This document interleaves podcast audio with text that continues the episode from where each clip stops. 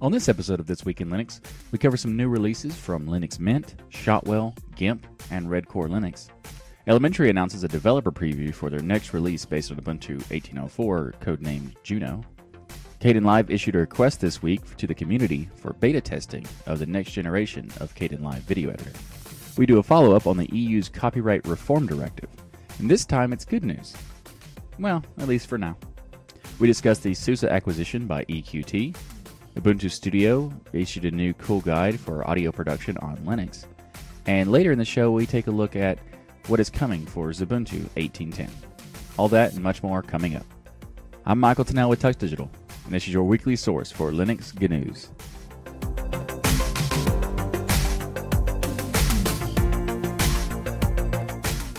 Before we get started, I just wanted to issue a thank you to all of the patrons for their help make this show possible. It's it's amazing and your contributions allow me to spend more time on the channel, and I appreciate that so much. I also wanted to thank all the awesome people who became patrons yesterday during the live stream. That is just amazing. As a small token of my appreciation, I just wanted to let you know that I created discount codes for Tux Digital merchandise. So if you've been wanting to get the Linux is Everywhere T-shirt or anything that anything else that comes up in the future, then you can use these codes to get a discount on the order. So if you're look if you're looking to get one of those, then it's you know it's a great time to do that now. Uh, you can find the discount codes at tuxdigital.com slash Patreon. Up first in the show this week is Linux Mint 19 Tara was released, and this is an LTS release based on Ubuntu 1804. It has security updates to 2023, similar to uh, Ubuntu's 1804 LTS and it has a lot of interesting things that we've already talked about in previous episodes. So I'm not going to go into like the full details of everything because we've already we've already gone through that a couple times. So in in that case, uh, you can check out episode 28, 29, and 20 to get more information about Linux Mint updates. But to talk about a couple things, for example, the they have a new welcome screen, which is really cool because they have a lot, lot, lot of changes that made it much uh, more, much more useful. It was kind of like a, like a basic little splash page thing, but now it's actually like much more useful.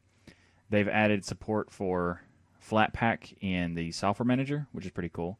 If you don't really like Flatpak, that's kind of a issue because the software manager kind of depends on Flatpak. So if you try to dis- to remove Flatpak, the software manager will it will actually try to remove software manager as well. So just keep that in mind. And there's got updates to Cinnamon 3.8 and Mate 1.20. And probably like the most interesting thing that came with this new ver- this new release is the support for Timeshift to do uh, incremental snapshots when you do updates from the update manager. So instead of doing the one through five tier levels of updates, which is problematic because it ma- made people kind of worried about updating certain things, which would create them make them not install security updates, which is not a good thing, obviously. So this is a much better solution of being able to provide a update system where if something goes wrong, you could roll back, but if it works fine, you could just keep using the same thing, and it's it's an interesting way of working around the previous issue.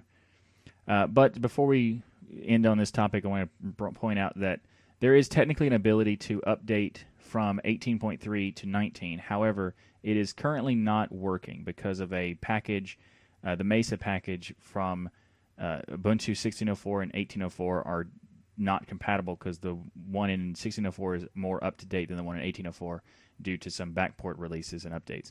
So there's kind of a weird issue right now where you can't upgrade from 18.3 of Mint to 19, but there will be the ability to do that in the future once they solve that that particular issue, or perhaps when the Ubuntu 18.04.1 comes out, that might also make may help that out a little bit. So if you do are using 18.3 and you want to use 19, you have to do a fresh install now, or just wait a little while so that you can do the upgrade at that point. Uh, I would suggest just waiting a little bit because if you're comfortable using an LTS, which Mint is based on LTS, you might as well just wait a couple weeks or so because that's probably roughly around the time it's going to take to get it fixed. So, anyway, Linux Mint 19 is available if you're interested. Uh, check a link in the show notes. Up next in the show is Elementary OS Juno Beta, or the 5.0 release beta. So, this is an interesting situation because they're they're announcing a developer preview. And Elementary is a very popular distribution, so a lot of people wanted to try it out. But this is a developer preview specifically so that uh, third-party developers and like technical users who do, uh, you know, uh, quality assurance or beta testing and things like that would be able to use it and try it out and submit fixes or you know submit bug reports and things like that to help the development for the f- full release of Elementary Juno. Now, this just say this is to say that a lot of the things that are in that are coming in Elementary are available, but there are a few things that have known bugs. So, for example, there's you know there's there's actually very not many things that are populated in the App Store or the App Center. So when you load it up, you'll you'll notice there's quite a few uh, applications missing and they're, they're and they're saying overall, just if you're wanting to try it out, be sure to do it in only in a virtual machine or in a hard drive or PC that you have as an, ex- an extra, so you don't worry about messing up any existing installs. But what's cool about the Elementary Juno is it's coming with a lot of interesting, cool features. They, of course, they've had like great design and they've improved a variety of different aspects to it. So they've improved their color palette making things more unified with like icon styling and things like that. They've closed over 160 uh, bugs uh, and issued patches and fixes and things like that. And this one is getting uh, improvements to a variety of different applications, including the files file manager. Uh, they're replacing the Scratch editor with code. They're create. They're turning it the text the TextPad editor into a text or into a that's a weird way to say because text editor is also a coding thing so they're taking like a notepad application turning it into a text editor slash coding software and making giving a lot of improvements and many many features. So that's pretty cool. I'm looking forward to try that. They're also adding a report a, pro- report a problem dialog in the system settings. What's really cool about this is that not like in some cases when you do a rep- bug report for a project of any kind of distro or whatever they don't really speci- like specify what exactly you're getting you're you're submitting the bug report for. And you have to figure out what the packages are named and things like that. Where this is going to help you figure out what part of elementary that you're trying to submit a bug report for. So it's like trying to automatically figure out those things, and then it will say uh, it'll point you to the correct section of the GitHub to submit the report there. So that's a really really cool idea. So if you're wanting to test out elementary, be sure to check out uh, the show notes for this episode. We'll have a link to the the Medium post that Elementary made about this release, and uh, let me know what you think, and especially let them know what you think because that's, that's the point of the preview. Kdenlive's uh, issued a request for beta testing, so there's a new version of Kdenlive coming out. The the next gen, I guess, is the 18.08 version of Kdenlive is coming out in August. You know, August 8, 2018. Anyway, so that one's going to come with a lot of new features and a huge update to the back-end core infrastructure that builds that makes Kdenlive. So they've like the timelines being restructured, the the effect system is being restructured. There's so much stuff coming. So the Kdenlive team has a, has asked for testing. So people who were, would like to try out the beta version, you know, keep in mind it is beta. There are some known issues. I'll get to those in a second, but this is, is there's a lot of cool stuff coming, and as a I'm a fan of Kdenlive. I've been using it for quite a long time. Every episode of this show has been edited in Kdenlive. There's there's quite a uh, quite a few things that are really awesome about Kdenlive, and there's a few things that are um, you know they could be better. Thankfully, in the next version, I have tested it. A lot of these things have been fixed or improved. So I am looking forward to the full final release and I will be contributing some beta testing for them as well. So one of the things that I think is really cool is that they've made it where it's the the clips will be automatically separating the audio and video, so that if you would like to edit the audio separately from the video, you can do that, or vice versa. So that's that's a really really cool idea. Now, I think the really the best thing for people who have never used Kdenlive before but are used to using something else, they've built this new keyboard layout um, importing system, so that you can install keyboard layouts from other um, video editing software in a, like a single click. You know, so you can just install the desktop shortcuts that you're used to from your previous editor and then make Kdenlive work the way that you are already used to using. That is really cool. And there's been a lot of co- uh, other cool things that have been fixed in, in like there's um there's a rotation issue that was one of the rotation effects wasn't working properly. They fixed that. So like it's you got to try it if you haven't if you if you if you want to do any kind of video editing. I think Kdenlive is probably the best uh, overall powerful uh, video editor for Linux. Uh, definitely in the open source world. You could argue like for other ones that are more the proprietary versions, but the, as far as open source go, Kdenlive is is my preference. Now, the things that are not working right now is some composition settings are not working on not updating on resizing. Uh, curves effect is not working, which is like a color control thing. But definitely the most important thing to note is that the project files from previous versions of Kdenlive, like the 17.12 or the 18.04, are not compatible with a new version yet of the 18.08. So, in the future, that they've said that they are working to make that possibility, but right now, if you are going to test it, you have to test it with a new project because the old projects will not work at the time. But anyway, I am looking forward to trying out this more. I've already played with it a little bit, but I, you know, I typically edit in the stable version because that makes the most sense. But anyway, if you're if you do try it out, let me know what you what you think, and of course, as, as again, let the project know what you think because that's the point of a beta test. Up next in the show is GIMP released version 2.10.4, and this is a nice release. That is, it's a iterative release of the latest version of GIMP, which is a, a very, very much a, a, a, welcomed update from the previous version. So, not not saying this particular, uh, the 2.8 versus 2.10. Anyway, GIMP now has a lot of improvements to performance. They've, they've updated the font render, loading the fonts to a more pa- a parallel process so that it will dynamically improve the start time for GIMP so it used to be having to wait to load all of the fonts. So you, when you loaded GIMP, you'd have that little progress bar it goes across, and it might take a little while for it to load all the fonts depending on how many fonts you have. Now it will load GIMP separate from the fonts, so the fonts will GIMP will still load and the, and the windows will show up, and then the font will still in the background be loading depending on how many fonts you have. Because some people who are uh, designers and stuff would have like potentially hundreds, maybe even thousands of fonts. So it would, depending on how many you have, it could make GIMP load very slowly. And now they're taking that, they're fixing that part. So now that GIMP will load separately and still have the fonts loading in the background. So that's really cool. Another thing they added is recursive transform tool. And it, well, not added, but they've improved it. But now it allows for multiple transforms to be applied simultaneously.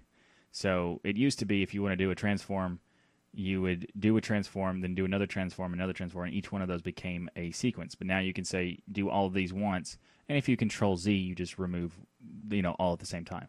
So that's really cool because it's uh, more efficient.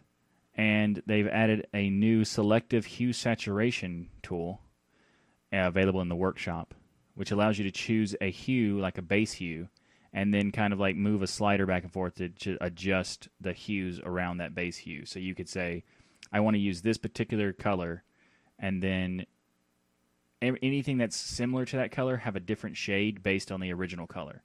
That's really cool because it it, it makes it a lot easier to make similar adjustments without having to change a lot. So very cool. Um, if you're interested in checking out GIMP 2.10.4, check the link in the show notes. Up next in the show is Gentoo's GitHub repo was compromised and there was a hacker gain, gained attacked uh, an attacker gained access to the password of an organization administrator for the GitHub organization for Gentoo. Now, this sounds a lot worse than it really is. So I just wanted to put this in the show to let you know that there are some articles that talk about how you know Linux is insecure or Gentoo is insecure or other stuff based on the idea that the GitHub was compromised.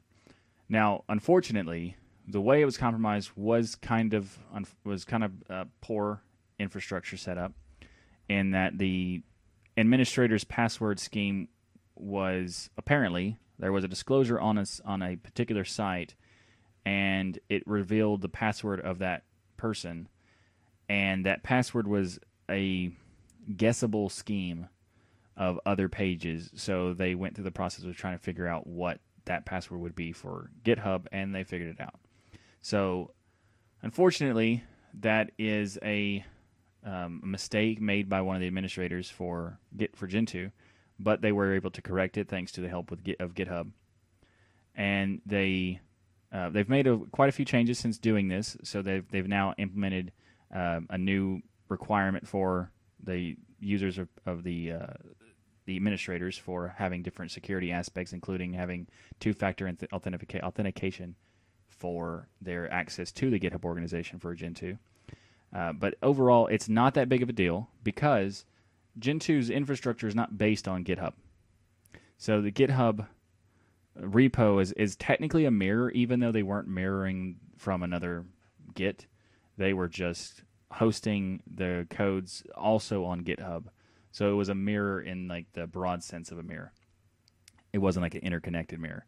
So everything that happened on the GitHub didn't it didn't actually affect the Gentoo.org Git uh, portage system or anything like that. So overall, it's unfortunate it happened, but it's not as big as a deal as some news outlets are trying to make it seem like it is. So this it's it is something that you should know that happened if you are a Gentoo user, but overall, not really that big of a deal, but still kind of interesting too. Because you know, even if you're an expert, you know, developer or administrator for a one of the you know more, I guess, hardcore type distros, um, it's even those people can make make the you know simple mistakes that could end in something like this. But they only made it for a service or website that they don't really use anyway, and it doesn't make that much of a difference. So still okay. But if you'd like to read more about what happened and how Gentoo handled it in the the reports, they provided a very in-depth report explaining what happened, how it ha- how it happened, how they were able to mitigate it, the conversations they had back and forth with GitHub and things like that. It's really interesting if you are interested in that kind of thing. So uh, check the show notes for that. So from one topic that sound that was presented to be bad, it's actually not so bad to another topic that is somewhat presented to be good, and also not so good. Like it's okay, it's it's improvement, but still there's a little bit. We still need to pay attention to this topic anyway. But for now, the EU has rejected the copyright directive that was for the copyright reform. Uh, essentially, we talked we talked about previous episode that was show that was showing that they were trying to change a lot of things for the bad, creating the link tax of having to pay to uh, show tweets and things on your on your blog post and things like that, or like the upload filter requirement, so that you'd have every single website that allowed for uploading would have to filter content in every way, which is you know impossible at this it, even small scales it's, in, it's incredibly hard but and large scale it's pretty much impossible you know things like that uh, that has thankfully for the moment has been rejected in eu parliament where they voted 278 to do it and 318 against it. So that's a very close comparison. There was like 25 or so that like abstained from voting at all. But there's like it's kind of like not 50-50, but it's close. Like it's there it's it was really close. But they also just voted against the current draft. It's possible that they might redraft this insane law to ruin the internet but hopefully for now, uh, they've hopefully they've decided that, that it's a bad idea and they've realized the error of their ways and don't do it. But at this point, who knows? If you'd like to look learn more about what this law was going to do, I cover it more in depth in a previous episode, so check that out. I'll have a link in the show notes for that. Now, the good thing about it is that they've rejected it. The bad thing about it is that some of the people who voted against it did so only because they found out what the law was or what they were trying to do because the internet was outraged and fought against it.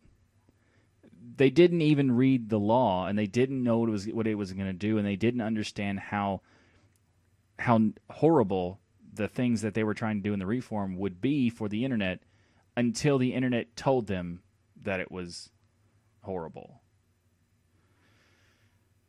Ugh. So, they rejected it, which is good. They didn't understand it, which is bad. It's still not gone because they may redraft it. It's also bad and not good, you know.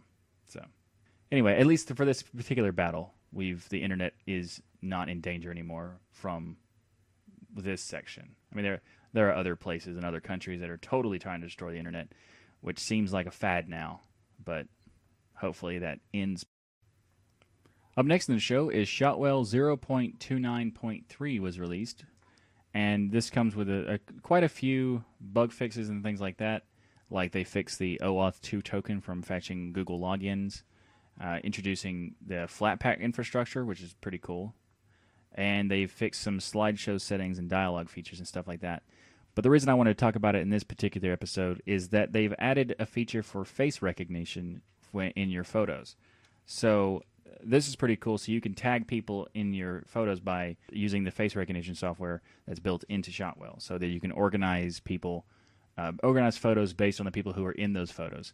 So that's a pretty cool feature, and uh, I'm I'm interested in checking that out. If you are too, let me know what you think in the comments below, and uh, you can check the link in the show notes.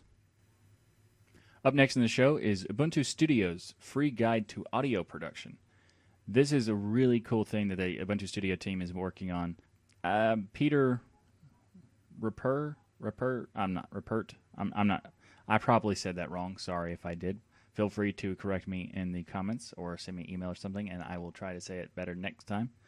But uh, Peter wrote a, a great guide about audio production on Ubuntu Studio. It's it's for it's targeting musicians regardless of what level they are. So what's really cool about it is that it goes through the processes of like um, explaining what the book is and things like that. But uh, every piece of this is like super um, in depth. So you got like how to use Jack and how to use different things of different instruments for different um, software based on the type of instrument. So there's Guitarix. We've talked about that in the past, and they they go in depth about how to use that. Then you have recording for musicians through, through different software. You have like VST con- uh, plugins that they talk about for various different things, like using Carla, which is a related project to Jack, and they talk about mixing and mastering and like so many things they cover in this. So if you're whether you are a beginner and you're looking for like a full in-depth handbook about how to do audio production on Linux, or you've you've already done it for a very long time, you still might find something very useful in this because they cover a lot of stuff. So I think this is definitely worth checking out if you're interested in it. Next up in the show is Bodhi Linux 5.0.0's release candidate was announced, and this is a the new version of Bodhi Linux that has a lot of um, updates. It's more of an incremental release, but it has a, a lot of big changes in the back end. Uh, but one of the things that I like about it is that they've made a custom colorized version of Arc Dark with the Bodhi Green approach, so it looks pretty cool now. So if you've never heard of Bodhi Linux, let's talk about that first. Bodhi Linux is an Ubuntu-based distribution that has the Moksha, I think it's Moksha, desktop environment, which is a fork of Enlightenment 17 or E17, and they maintain Moksha separately because e, uh, Enlightenment decided to take off a like a different branch of what they wanted to work on. So uh, the Moksha provides the people who wanted to use e, continue to use E17 a maintained version of that desktop environment. So Bodhi Linux maintains Moksha as well as provides a Ubuntu distribution with Moksha for both 64-bit and 32-bit ISOs. Now they've also updated some some nice um, designs. For example, they did this like a new wallpaper uh, updated the splash screens and the login screens and things like that. But probably the most important thing about this particular release is that this is the the release candidate for the version that is based on 1804 for Ubuntu. So all the packages and the core are being updated heavily. So if you are a fan of Enlightenment or E17 and you would like to try out an Ubuntu flavor that uses that environment, then Bodhi Linux is definitely worth checking out. Although it is a release candidate, so technically it's not a full release, but it's pretty close. So, you know, proceed with caution, but it, not as much caution as the other ones that were all beta and stuff like that. There's an announcement by EQT that they have now acquired the SUSE, SUSE Linux, and all the associated software. They have purchased SUSE from Micro Focus International. And EQT, if you never heard of it, is a Swedish private equity group, which is kind of probably like a good idea for SUSE overall. They've announced that they're not going to be moving, changing much at all from OpenSUSE as far as like, you know, how things are working. The, from like the purchase is not going to be changing the way it's maintained or the business changes or anything like that. This is just more of uh, EQT is going to be the new the new parent owner and also potentially providing you know some financial backing for the company of SUSE.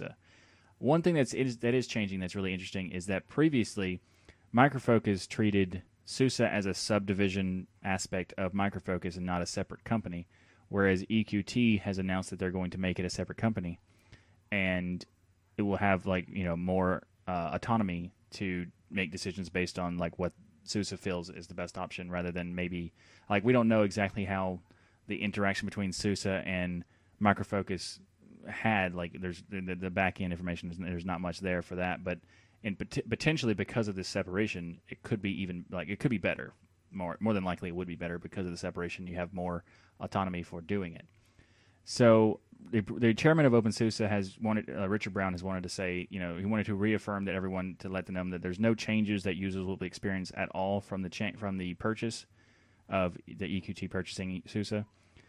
It's just like it's so like the you won't even notice anything different, and that's definitely a good thing. So I'm glad to like the fact that they're coming out like you know ahead of the time and saying this is definitely something you don't need to worry about. This is actually a good thing and I think it would be a good thing based on SUSE has been ac- acquired quite a few times, and every single time it seems to improve SUSE over and over.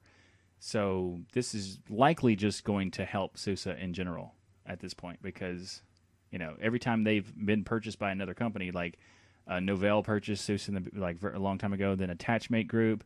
Microsoft Microfocus purchased Attachmate Group, and now EQT is purchasing SUSE from Microfocus. And every single time that happened, it SUSE has just constantly improved. So that's it. So far, based on history, it's probably a really good thing.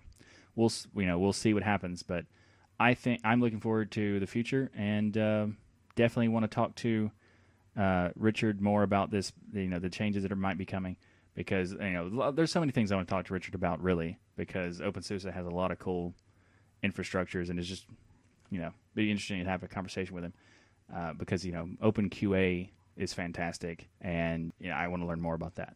But anyway, if you want to learn more about this acquisition or OpenSUSE, you can check out the link in the show notes. And um, if you are an OpenSUSE user, let me know what you think about this in the comments. Up next in the show is announcements from from the Xubuntu team talking about what's coming in Xubuntu 18.10, which is what's really interesting to me is that instead of reiterating with 4.12, they're going to be focusing on implementing a lot of core components from XFCE 4.13.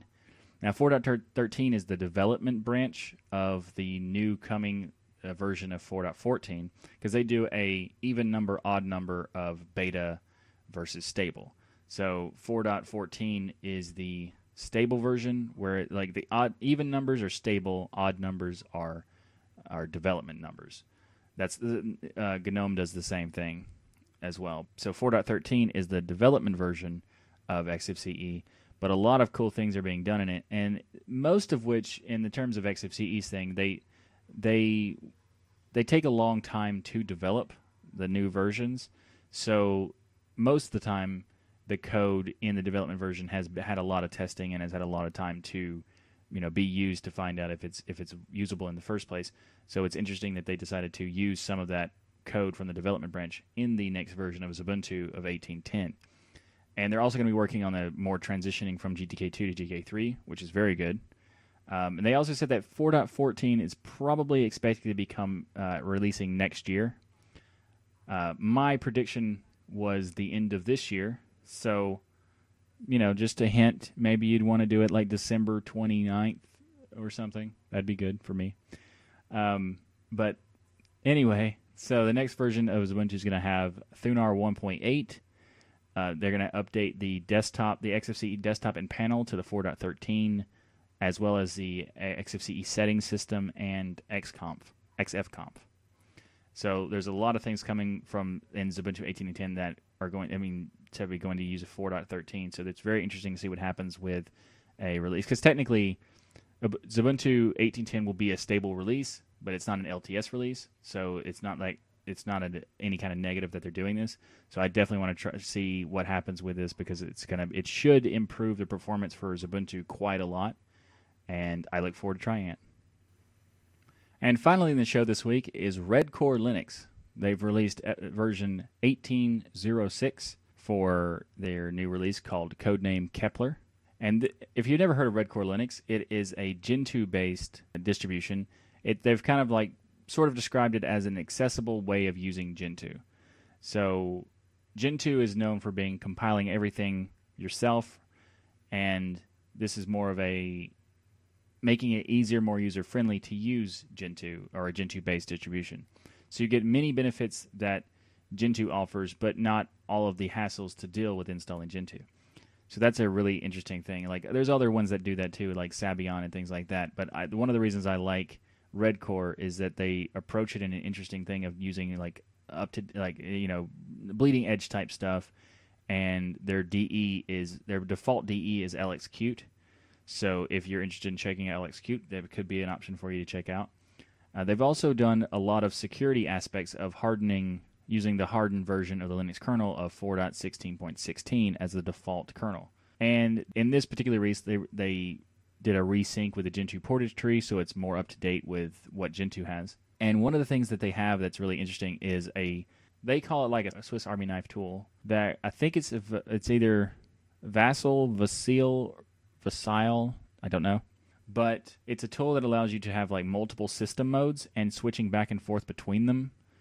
And it also has like a system where it automatically detects uh, CPU cores that your system has and makes the portage adjustments so that when you compile, it automatically ap- compiles more accurately to what your hardware can do. So if you're if you've never used Gentoo, this could be like a, a nice ease ease into the process of using the project because you can get used to doing some of the e builds and stuff like that, but in a more user friendly way. So I think this is a really interesting idea for you know for someone who's interested in trying out Gentoo. It's like a nice like dipping your toes in the water type thing.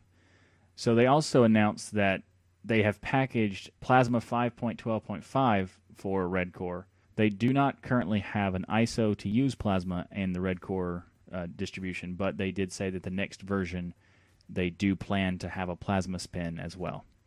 So anyway, if you're interested in checking out, um, you know, like an easy to use, user friendly approach to Gentoo, you should definitely check out Redcore Linux, and you'll find a link in the show notes.